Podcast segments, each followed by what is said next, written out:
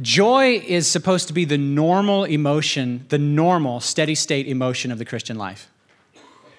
Joy and peace, happiness, a sense of well-being is your normal in the kingdom. If it's not, something's wrong.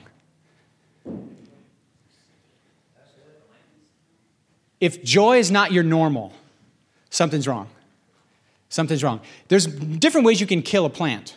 You can kill a plant by actively, aggressively going after the plant, stomping on it, pulling it up by the roots and burning it.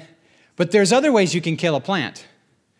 You can kill a plant not just by what you do to it, but by what you don't do for it. What are some things that will kill a plant if you don't do them for it? No water. What happens if you don't water the plant? It'll wither up first, won't it? What happens if you keep the plant in the dark? It'll sneeze, right, Zion? Good call. It's a good point. You have a good point. It'll get sick. Remind me to give that boy a haircut. What about the soil? It's got to have the right nutrients, to quote Nacho. What is that? Is that Nacho Libre? You give me no nutrients. You give me no eagle powers. Sorry, get off point. Get back on the sermon. So joy is supposed to be the normal state that the believer in Jesus lives in, because we're designed. This is like when you were born. You're a newborn baby. You can't speak yet. You can't understand language yet. But you know what you can understand as a newborn? You can understand smiles.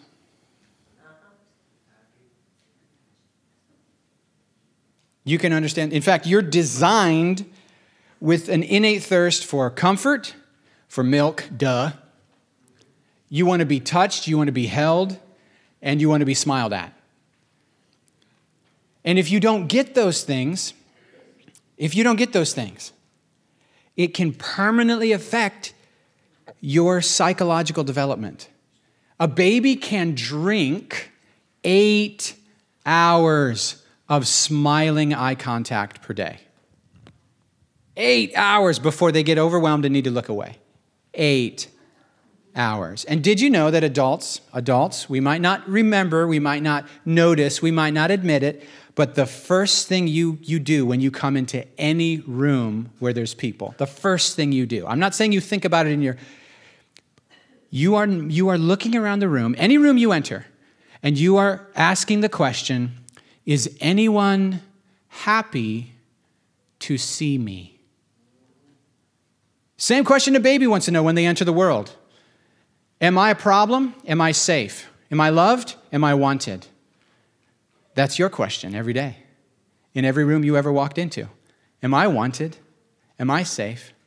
Does anyone love me? Or am I a problem? And some of us, we have not learned capacity to receive that kind of smile, that kind of love. At a deep level, we've been wounded. Life has wounded us, and when life wounds us, the enemy of our souls has come in and planted lies in those areas, and then we now relate to the world differently than we're meant to, and joy is not our steady, natural condition anymore. And so then we come to God, and he says, I love you, and we say, okay, well, what can I do to keep you happy with me? Because every other relationship I've ever been in only lasts as long as I please them. If I'm not meeting their needs, if I'm not about them, if I don't make them happy, they'll stop loving me and they'll turn off, shut down, back away, or punish, or whatever it is. Because that's what life's taught us. And so we bring that stuff into our walk with God. And many of us don't know that when we come into the presence of God, he's smiling at us. He's happy to see us. He doesn't value us for what we do for him. He actually wants us, enjoys us, likes us, loves us. The other day I was talking to Jesus and he said, you know how I'm always joyful? I said, yeah. He said, you notice when you come into my presence, I'm always joyful. I'm always happy. I'm always calm. And I said, yeah. And he said, do you know why I am that way?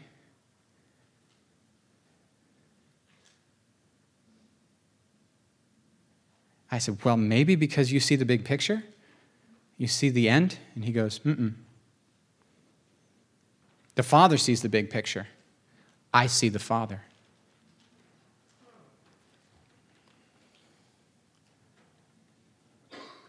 It's like being a little kid. When you go through something really hard, you're looking at the situation that's scary and you're like, oh my word.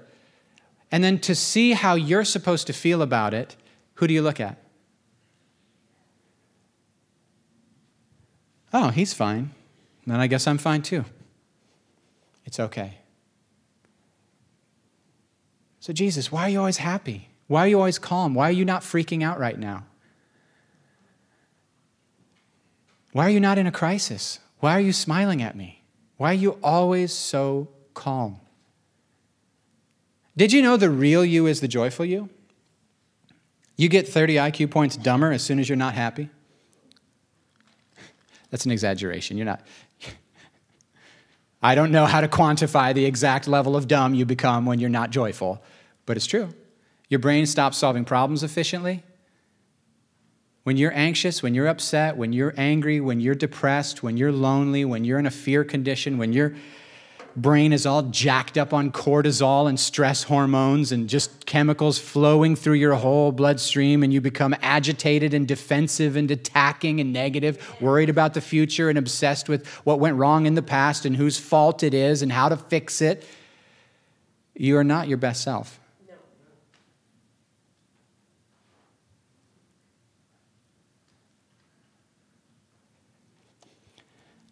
In John 15:9, Jesus said, as the Father has loved me, so have I loved you. Now remain in my love. And if you remain in my love, you'll bear much fruit. And apart from me, you can do nothing. I think it's kind of important for us to actually ask the question, how much love does the Father have for the Son? What kind of affection must God the Father have for Jesus? Like, my atheist friends say, there used to be a time when there was nothing, or there was matter, but it was disorganized matter. It was cold, empty, nothingness. And then there was a big bang, and now there's something. It's kind of a happy accident that we're here. It's statistically improbable to the point where it's almost impossible, but we won't be here soon. So if you don't like life, have no fear, it'll go away. In fact, everything will go away and dissipate, and eventually the universe will become disorderly, cold, nothingness again. So take heart. Nothing matters. You'll be dead soon, and you won't know the end. Why would you be afraid of death? Says Ricky Gervais. Being dead is like being stupid. It only hurts everyone else. You don't even know. I thought that was pretty funny when he said that. But the Christians don't believe that everything came from nothing and is headed to nothing and doesn't matter. The Christians believe that God the Father, God the Son, and God the Holy Spirit have been so happy and in love forever, and that out of the overflow of joy, out of the overflow of love, they just had to share it with somebody. The Bible is the story of the Father who wants a family. He wants a family. He wants children. It's the drama of all that goes wrong and gets in the way of the Father getting a family. And all the price he pays to get his family back home. That's you and me. But the Christian worldview doesn't say it comes from cold, empty nothingness. There's a little blip in the middle called ouch, and then it goes back to nothingness. That's not the Christian view. The Christian view is joy at the beginning, struggle in the middle, and joy at the end, with love as the foundation that stays for the whole story. And God's not in a bad mood. He's the most happy being that there is in existence. John Wesley calls him the fountain of living waters. And John Wesley says, if you are in an unhappy condition, you are in an unnatural condition, because the great Creator didn't make anything to be unhappy. He made every creature to be happy in its own way. And if you are unhappy now, You should sigh. You should seek release from it. You should seek to be reunited with the Creator, where you can drink of the living waters and find your fulfillment and love and joy and peace in Him, where it's actually found. And C.S. Lewis says, our problem's not that we seek our own happiness. That's not our problem. Our problem is that we seek it where it doesn't exist and can't be found. And our problem is we're too easily satisfied. We settle for making mud pies, he calls it making mud pies in the slums, when God comes and says, let's go take a holiday at sea.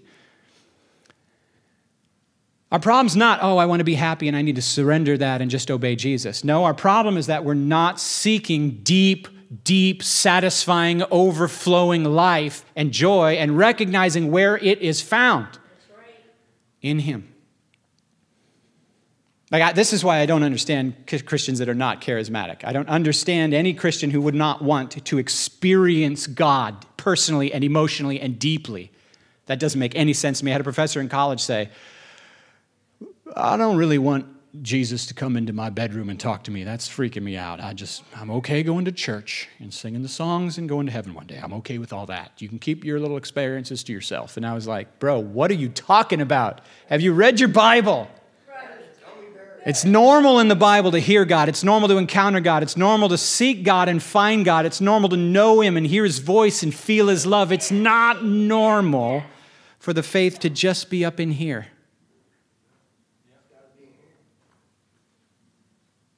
It's normal for it to be here. Right here. Right here. So it's really important for us to try to calculate how much love must the Father have for Jesus, because that's the measure of love. Jesus says, that's how I've loved you, Danielle. That's how I've loved you. He's sinless. Jesus is sinless. He's never done anything wrong. There's nothing in Him except loveliness, and the Father loves Him more than anything in the whole universe. And Jesus turns to you and says, it's exactly how I've loved you. I've bestowed the level of affection, the depth of affection, the fierce intensity of emotional affection that the Father bestows on the Son of God, the most beautiful, most worthy. Come on.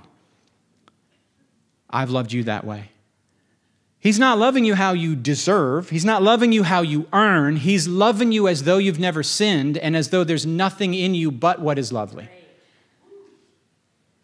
He's bestowed that level of affection on you. And I bet if He loved you that way when you did nothing to earn it, you're probably not going to get to the place where He changes His mind about you.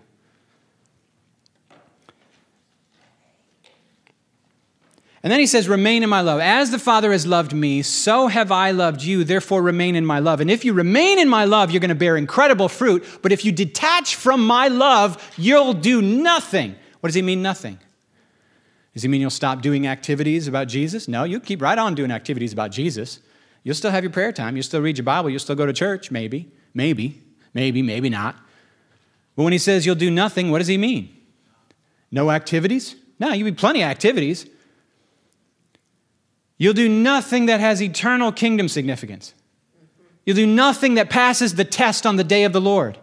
You'll do nothing that will stand after the fires of judgment, because it's appointed to all people to live once, die once, stand before Jesus, and have the reality of what we have become exposed completely with no hiding. Amen. And if you remain in my love, I'll form you into my image. It's all relationship where he does all the heavy lifting, but we do have a part to play, and the part we play is remain in his love. Yep. We become like what we behold. Whatever you contemplate, whatever you meditate on, whatever truth stays here, grows bigger in your understanding until it cuts into who you are and becomes the well from which you live. God is the most joyful being that ever existed, and if you stay close enough to him, the spring, you can't help but get some spray all over you. Amen. I remember we rode that little boat down in the Niagara Falls called the Maid of the Mist. Isn't that fun? Have you ever been there? It's crazy, very loud. And I don't care whether it's a sunny day or a rainy day, you're going to get wet. It's nothing but mist, and it just collects in your hair. It collects on the The hairs on your skin, the little hairs that you can't see, they start to collect little droplets, and your eyelashes have droplets, and your eyebrows have droplets, and your grandma has droplets in her mustache. I shouldn't have said that out loud. But somebody needed to say it. No, I'm just kidding. You can't help but get close. If you get close to the waterfalls, you're going to get wet. There's just no way around it. Look, I don't care how messed up your childhood is. I don't care who hurt you. I don't care what lies you believe. I don't care how bad it's been. I don't care how sinful you've been. I don't care how addicted you've been. If you get close to God, His love's going to get on you. It's going to affect you. It's going to start to change some things. And if you start listening to Jesus' voice, and by the way, it's your birthright to hear His voice. If you read His book, meditate on His truth, and open your heart to a heart-to-heart encounter, He'll start to father you. I don't care what kind of dad you had, He'll father you. I don't care what kind of family you had, He'll family you. I don't care what kind of lies you believe about you, He'll speak truth into those things. But you got to get heart first. Not just up here. Come on, man. It's down here. Where did I start? Where did I start the talk? What's the normal condition of the Christian? Joy. So if you're not joyful now, whose presence do you need to get in to get more joyful? Is he upset? Is he in a bad mood? Is he hard to please? Is he grumpy? No. When you come into the room, does he ask you, what are you doing here? No. What right do you think you have to be in my presence, boy? No. You ain't prayed enough yet. What are you talking? Dude, there's a lot of people, they imagine that's what the Father feels. And because they imagine that's what the Father feels, they come to church to do some earning. They come to prayer to do some earning, but they keep a veil over their heart because they're afraid of what is really in the Father's heart. Yes. Man, that was me as a teenager. I knew that I had sin in my life, so I didn't dare lift the eyes of my heart to actually look God in the face in my prayer times. My prayer times were real simple. I'm sorry, you feel mad, I'll try to do better. Bye. I had no relationship with God. None. No heart connection at all. None. The devil ate my lunch through my teenage years because all I knew was I'm not good enough. He's holy. I'm not okay. And then I went to a Heaven's Gates, Hell's Flames thing where they acted out these people dying, drinking alcohol, getting into a car wreck and going to hell. And these other people prayed the right prayer and did the good things. And then they went to heaven and they made us so sad and tried to get us to the front because we were scared of hell. Bro, I needed inner healing from that ministry. What kind of God tortures people in hell as a way of trying to convince them to receive His love? Not Jesus' Father. Hell's real, but God's not torturing people who He's mad at for not obeying a list. Hell is actually the reality of God honoring your freedom to say no to Him. If all the joy and everything good comes from the Father, and you say, I don't want the Father, what are you choosing? You're choosing to walk away from love and peace and life. If it can't be found anywhere but in Him, and you don't want it, He's going to honor you. That's how much He loves you. That's how much He respects you, is that He'll honor your choice. I needed inner healing from the ministry those folk did. And then people come forward in prayer and get all scared and sad and try to work real hard for God. Like the younger son in the parable in Luke 15, who says, if I just let me, I've screwed up my life, just let me slave for you, just let me slave for you. And then the church is marking down, 14 people accepted Jesus, hallelujah. And I'm like, 14 people responded to emotional manipulation and threat of judgment, but heaven's for people who actually love God. And the Bible says we only love Him because He first loved us. And so if they didn't have an encounter with His love that opened their hearts to real closeness so they could see Him as He is and have fellowship with the reality of who He is, they didn't get saved. They just prayed a prayer. They just got a little religion. And you're thanking your group for putting them into a condition where who knows if they're going to heaven or hell, but I promise you they don't know the Lord better. You know why I'm so frustrated with that? Because now that I know who God is, false visions of God make me angry. Make me jealous for people to know. Because you got a whole group of people, tons of people all over this planet rejecting what they think Christians believe. And they've never even seen the beauty of who God is. Including Christians, by the way. So when Jesus says, apart from me, you can do nothing, but if you remain in my love, you're going to bear incredible fruit. It's like he's just laying this out so clear as a bell. Yes, it is. I don't understand. The son comes home and he says, just let me slave for you. Just let me earn my place in your family. And the father wants none of it. He'll have none of it. He'll have none of it. He says, you're not going to get a place in my... You're not going to be a problem for me to fix, and you're not going to earn your keep. I don't love you for what you can do for me. I didn't create you because I had chores. This is what I thought, man. Growing up, I thought, I mow, I sweep out the garage, I weed the garden, I dust, I vacuum. Pretty sure my parents had children because they had work that they needed done, and they just didn't want to do it. You know? I thought, that must be why we exist. You know, Mom would wake me up on Saturday, Tim, you better get out there early before the sun gets too high because it's going to be really hot later and you'll just be weeding in the heat. And I was like, oh, I hate gardens. To this day, I have issues with weeding in the sun and gardens. We have this, Carl comes and he says, hey, you want me to till your backyard into that garden? No, I don't. Stop. Don't tell my wife. Keep quiet. Go away. Ah, well, I'm going to ask your wife. Carrie, you want me to make a garden? Yes, I want 30 tomato plants. 30 tomato plants? Me. Are you going to weed them? Oh, we're going to do it this time, I for sure. No! Stop! You're like those people who buy a gym membership. She just got a gym membership. I believe it when I see it. You know, well, you don't have to weed. And I look out there and there's like more weeds than tomatoes, and the plants are like, I'm dying, help me.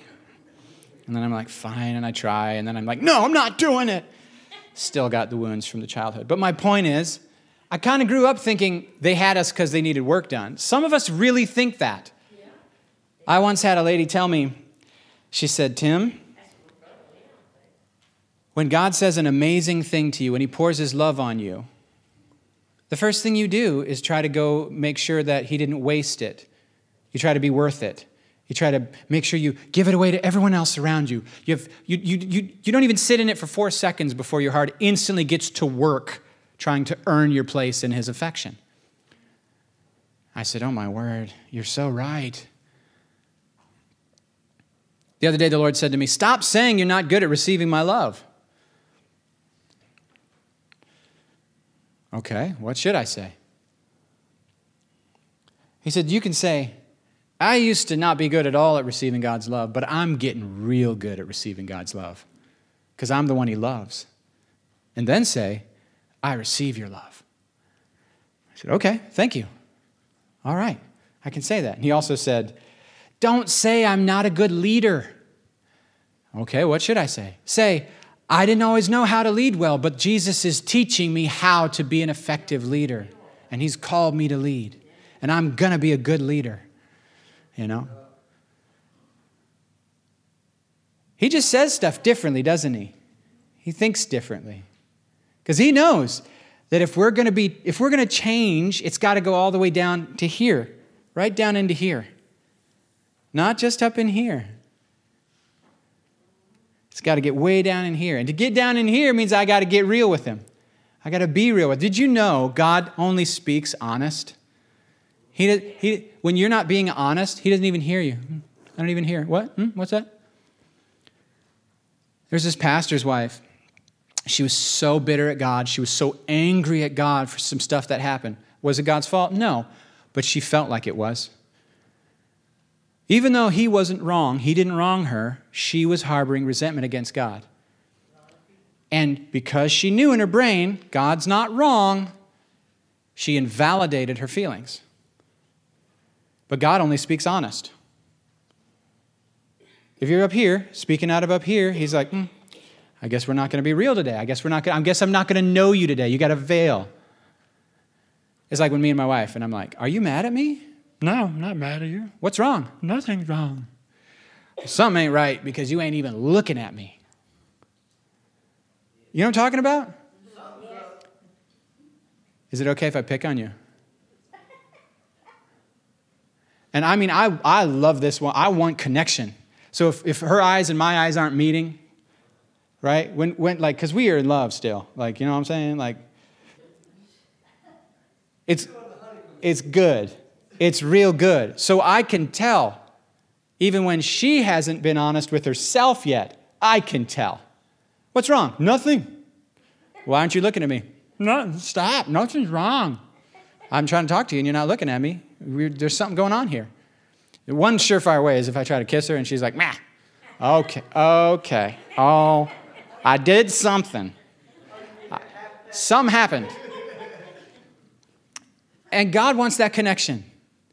He wants that connection. And so there's this pastor's wife, furious with God, but not admitting it. Nope, I'm fine. I'm fine.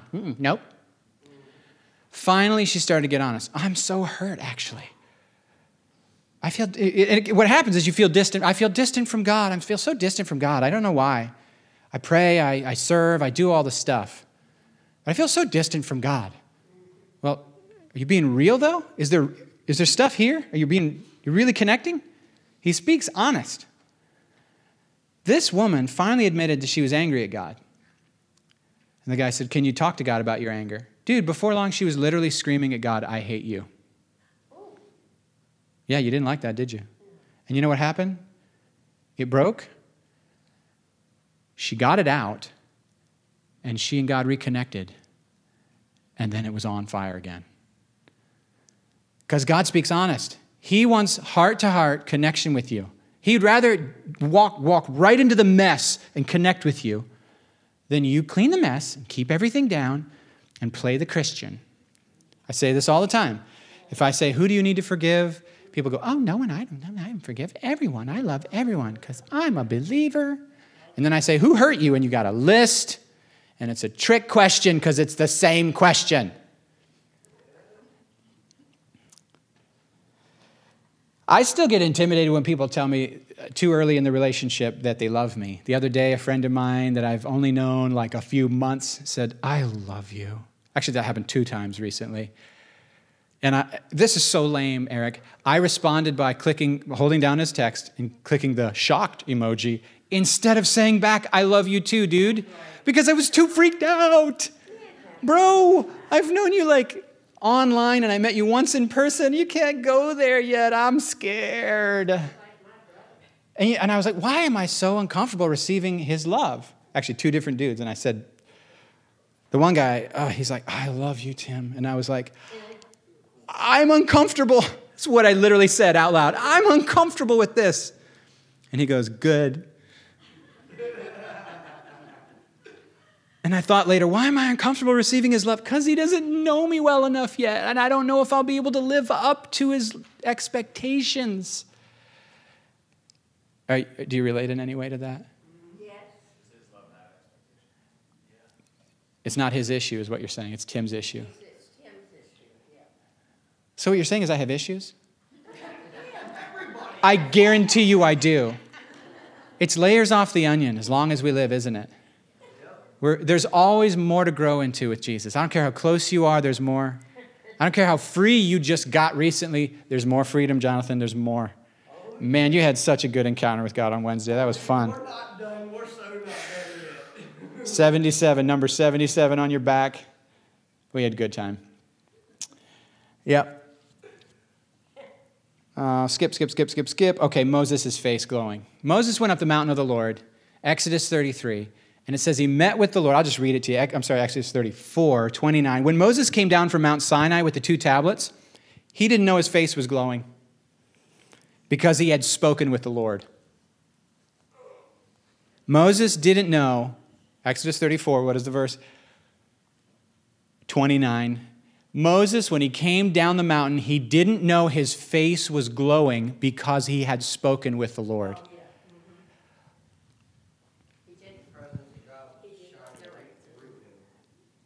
It says, whenever he went into God's presence, he took the veil off because they were freaked out. The people were like, ah! And so in order to not freak the people out, he put a veil on. But when he went into the presence of God, he took the veil off. Hear me now. He was unveiled before the Lord. And then Paul in 2 Corinthians chapter 3 says, we Christians, when we turn to Jesus It's like the veil that makes the Bible impossible to understand comes off, and we see in Jesus the heart of God. For the first time, the meaning of the book comes open. We go, oh, we see the glory of the Lord in the face of Jesus. The glory just means beauty. We see the beauty of the Lord, the radiance, the glow of the Lord in Jesus' face. And he says, we, 2 Corinthians 3, we with unveiled faces. Well, obviously he's not talking about literal veils we put on. What does he mean? Everything I've just been telling you. Getting real, unguarded, unveiled, not blocking the Lord, not stiff-arming him, not looking away, not pretending, no fake, no pretense, not being religious, not doing our duty, not praying how we should pray, praying how we actually honestly can pray. We with unveiled faces are looking at Jesus, and then we're being transformed from one degree of glory to the next. This sermon is called The Shining Face of God. The priests in the Old Testament, Aaron's sons, they were told to proclaim something over God's people. Do you remember what it is?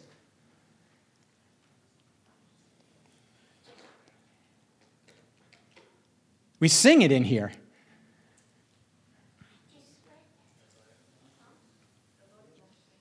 The Lord bless you and keep you.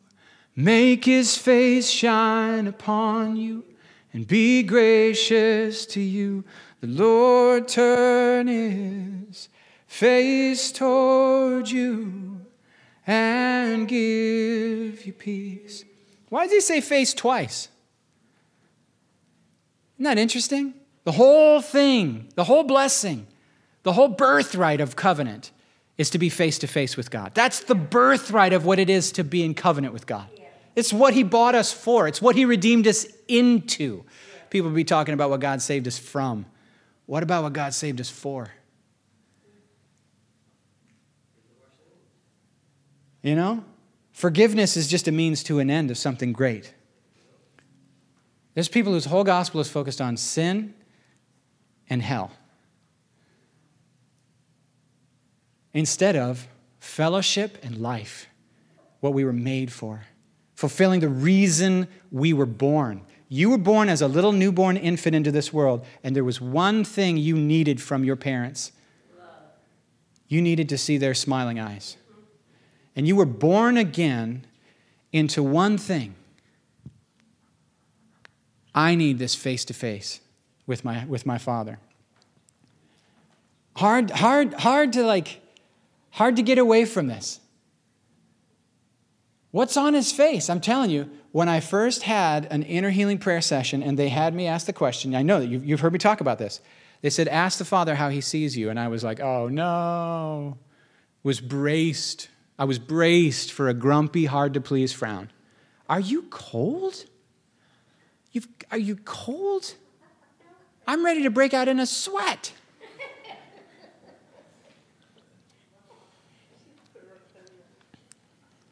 The Aaron's sons, they're told, this is the blessing. This is where life is from, and this is what life is for, and this is the place. This is the steady state of faith. The Lord's smile. His smiling eyes, his shining face. And you look into that smiling face, his shining face, because shining just means joyful. And you realize you don't exist to get a bunch of work done for him. You're just there to be wanted. He actually just values you. You're not a problem to be fixed. You're not a problem to be fixed. You're not an interruption. You're loved, you're valued, you're treasured, you're wanted. And you go, oh, well, come on, man, like, I'm uncomfortable with that. I was uncomfortable with that, too, when I was immature. You call me immature? Yes, I am, and unhealthy. And there's upgrades. When I first met Jesus, there was a chapter in this theology book I was reading called The Sons of God. And it was all about the Father's adopting love for his children. And the guy went on, and it was so mushy and gushy, and I was like, ugh, I like the chapter better where God's holy and he burns people alive for being yucky. Yeah. That made me happy because it was like an old Western and the bad guys got killed, and I was like, yeah. That's what I liked when I first got saved. Give me that old school, yeah, six shooter, like coming into the bar, one dude against 10. And they make one wrong move. Denzel Washington just takes them all out. I love Denzel Washington. He's the best. And so I didn't like this theme of God the Father loving us. You know, it turned into the most precious, life-changing, transformative, powerful reality that I learned. Sometimes the truth that sets us free offends us and annoys us first. You know what I'm talking about?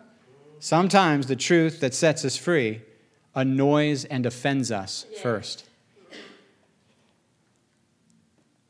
You know, the Bible says there's something that is your strength. You know what it is? Oh, you know it. Could you do me a favor? Could you spend time every single day out loud thanking God? Yes. And get rid of your prayer list of needs? Just get rid of it. Yes, that's right. Those needs, you'll be fine. It'll be all right. The world won't end if you get rid of your list of needs and problems. Yes. Just thank Him for who He is in your life. Spend 10 minutes just talking to Him, saying, God, I thank you, and then fill in the blank with whatever comes out next. God, I thank you that, and just...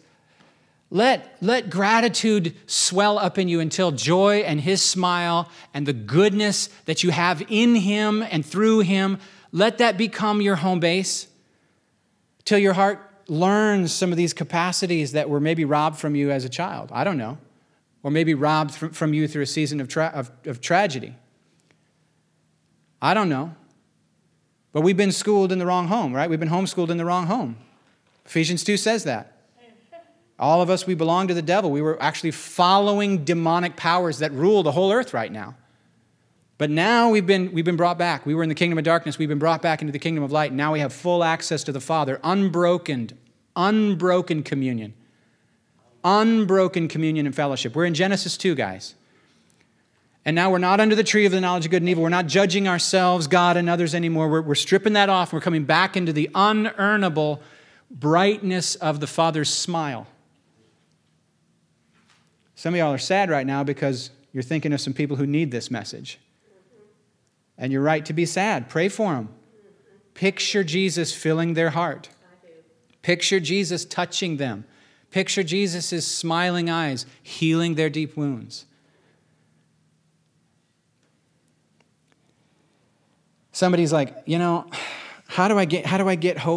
How do I get to joy? How do I get to faith? I should fix myself. I should stop believing those lies. And I'm like, it's not you fixing yourself.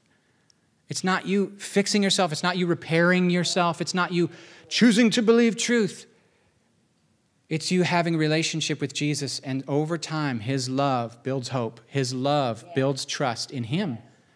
You begin to believe Jesus. You begin to believe what He says. You begin to even believe what He says about you. Sometimes it's easier to believe God's love for others than it is to believe God's love for ourselves. But as we learn to trust Him, we believe Him. And we begin to even bear the trial of our own self and our inadequacies serenely under God's mercy. Because, you know, sometimes it is a trial to just be human who has weaknesses. Like Bernard's four loves. Love of self for the sake of self. And then we graduate to love of God for the sake of self. And then we graduate to love of God for the sake of God, and then the shocking surprise twist ending, love of self for the sake of God, where it's not even selfish. It's actually just faith. You're humble enough to agree with God's assessment of you. We actually go, I am worth the blood of Jesus, and I have value, and it's good that I'm alive, and it's good that I'm in this room. And anyone who disagrees with that is just wrong. You don't have to like me, because I know who I am, but I love you. And then you're free. Now you're not only doing as well as the weakness around you. Because if we don't have joy, it's not my wife's fault if I don't have joy. It's not my kid's fault if I don't have joy. They don't have the authority to make me angry. It's always an inside job. Right? The devil can't push your buttons. If you have buttons, it's not his fault.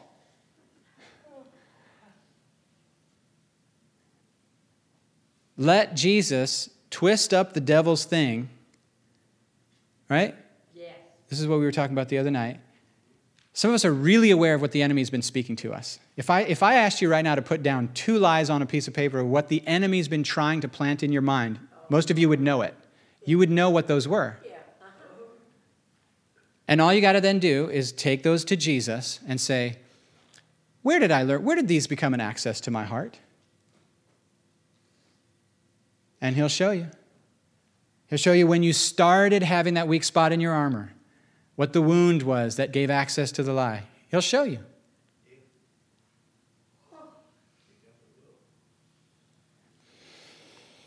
And then you'll get rid of those buttons. You don't need the devil to shut up. Let him help you. That's right. That's flipped, right? Tim, I just need the devil to stop talking to me. Maybe we should figure out why he's able to push your buttons and get rid of the buttons.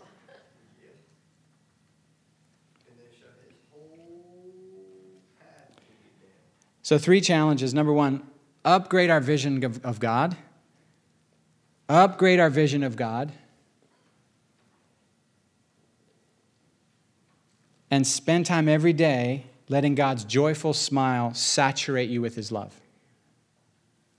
That's assignment number 1. Assignment number 2, genuinely smile at the people who live in your house. Genuinely smile.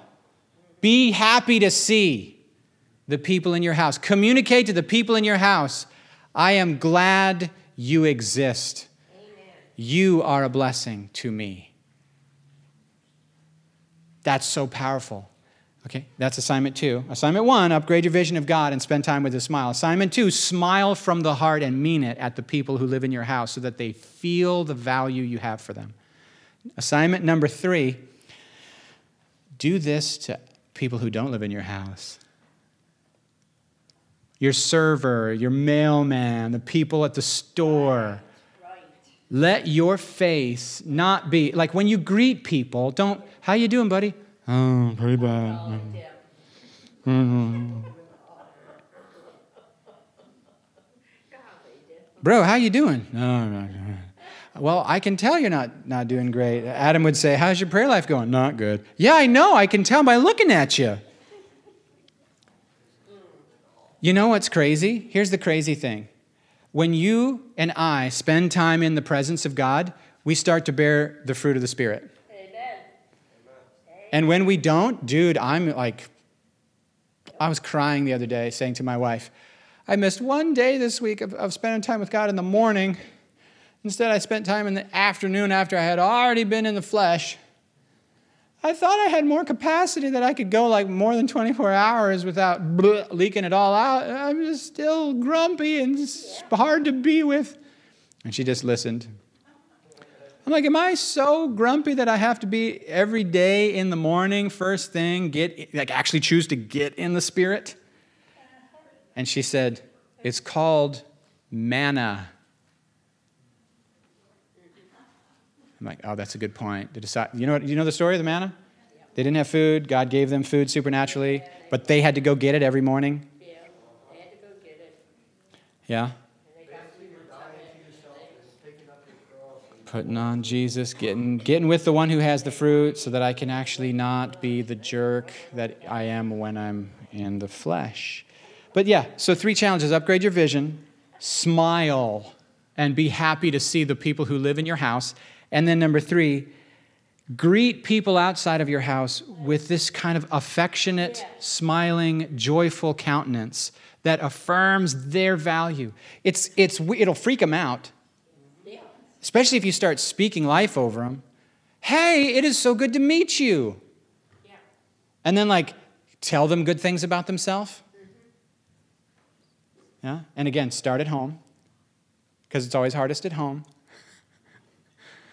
I'm just pointing that out. That's my parenting advice that someone gave me the other day. Be fully emotionally present and happy to see them. And I said, what else? And he's like, just work on that. And then we'll get back to more things later when you get that. But now close the sermon. Stanley or whoever's coming up here. Because I'm still talking and it's 12:01. And I can feel in my body that I'm done. There's this. Perfect. Okay, so me and Tim was on the phone the other day, and we were talking, and we were just having a good time. And the Holy Spirit just when I got off the phone with him, I was an absolute just Holy Spirit wreck for like an hour and a half at my at my house. So that's good. And so he said, if you can do one thing, pray and see if the Lord gives you a word for Gateway tomorrow morning. And he did. So I spent the rest of that hour and a half just soaking in God's presence. But what he showed me, it's funny because I was sitting right where I was sitting about a year ago, and he brought me back to this thing that he was doing. And he said, like I would literally feel the whole room shake. And I did not understand that until last night. And the Lord said, I will shake everything that can be shaken. And he is shooken Gateway to the core, and he did that for a reason. And because he wanted to rebuild Gateway.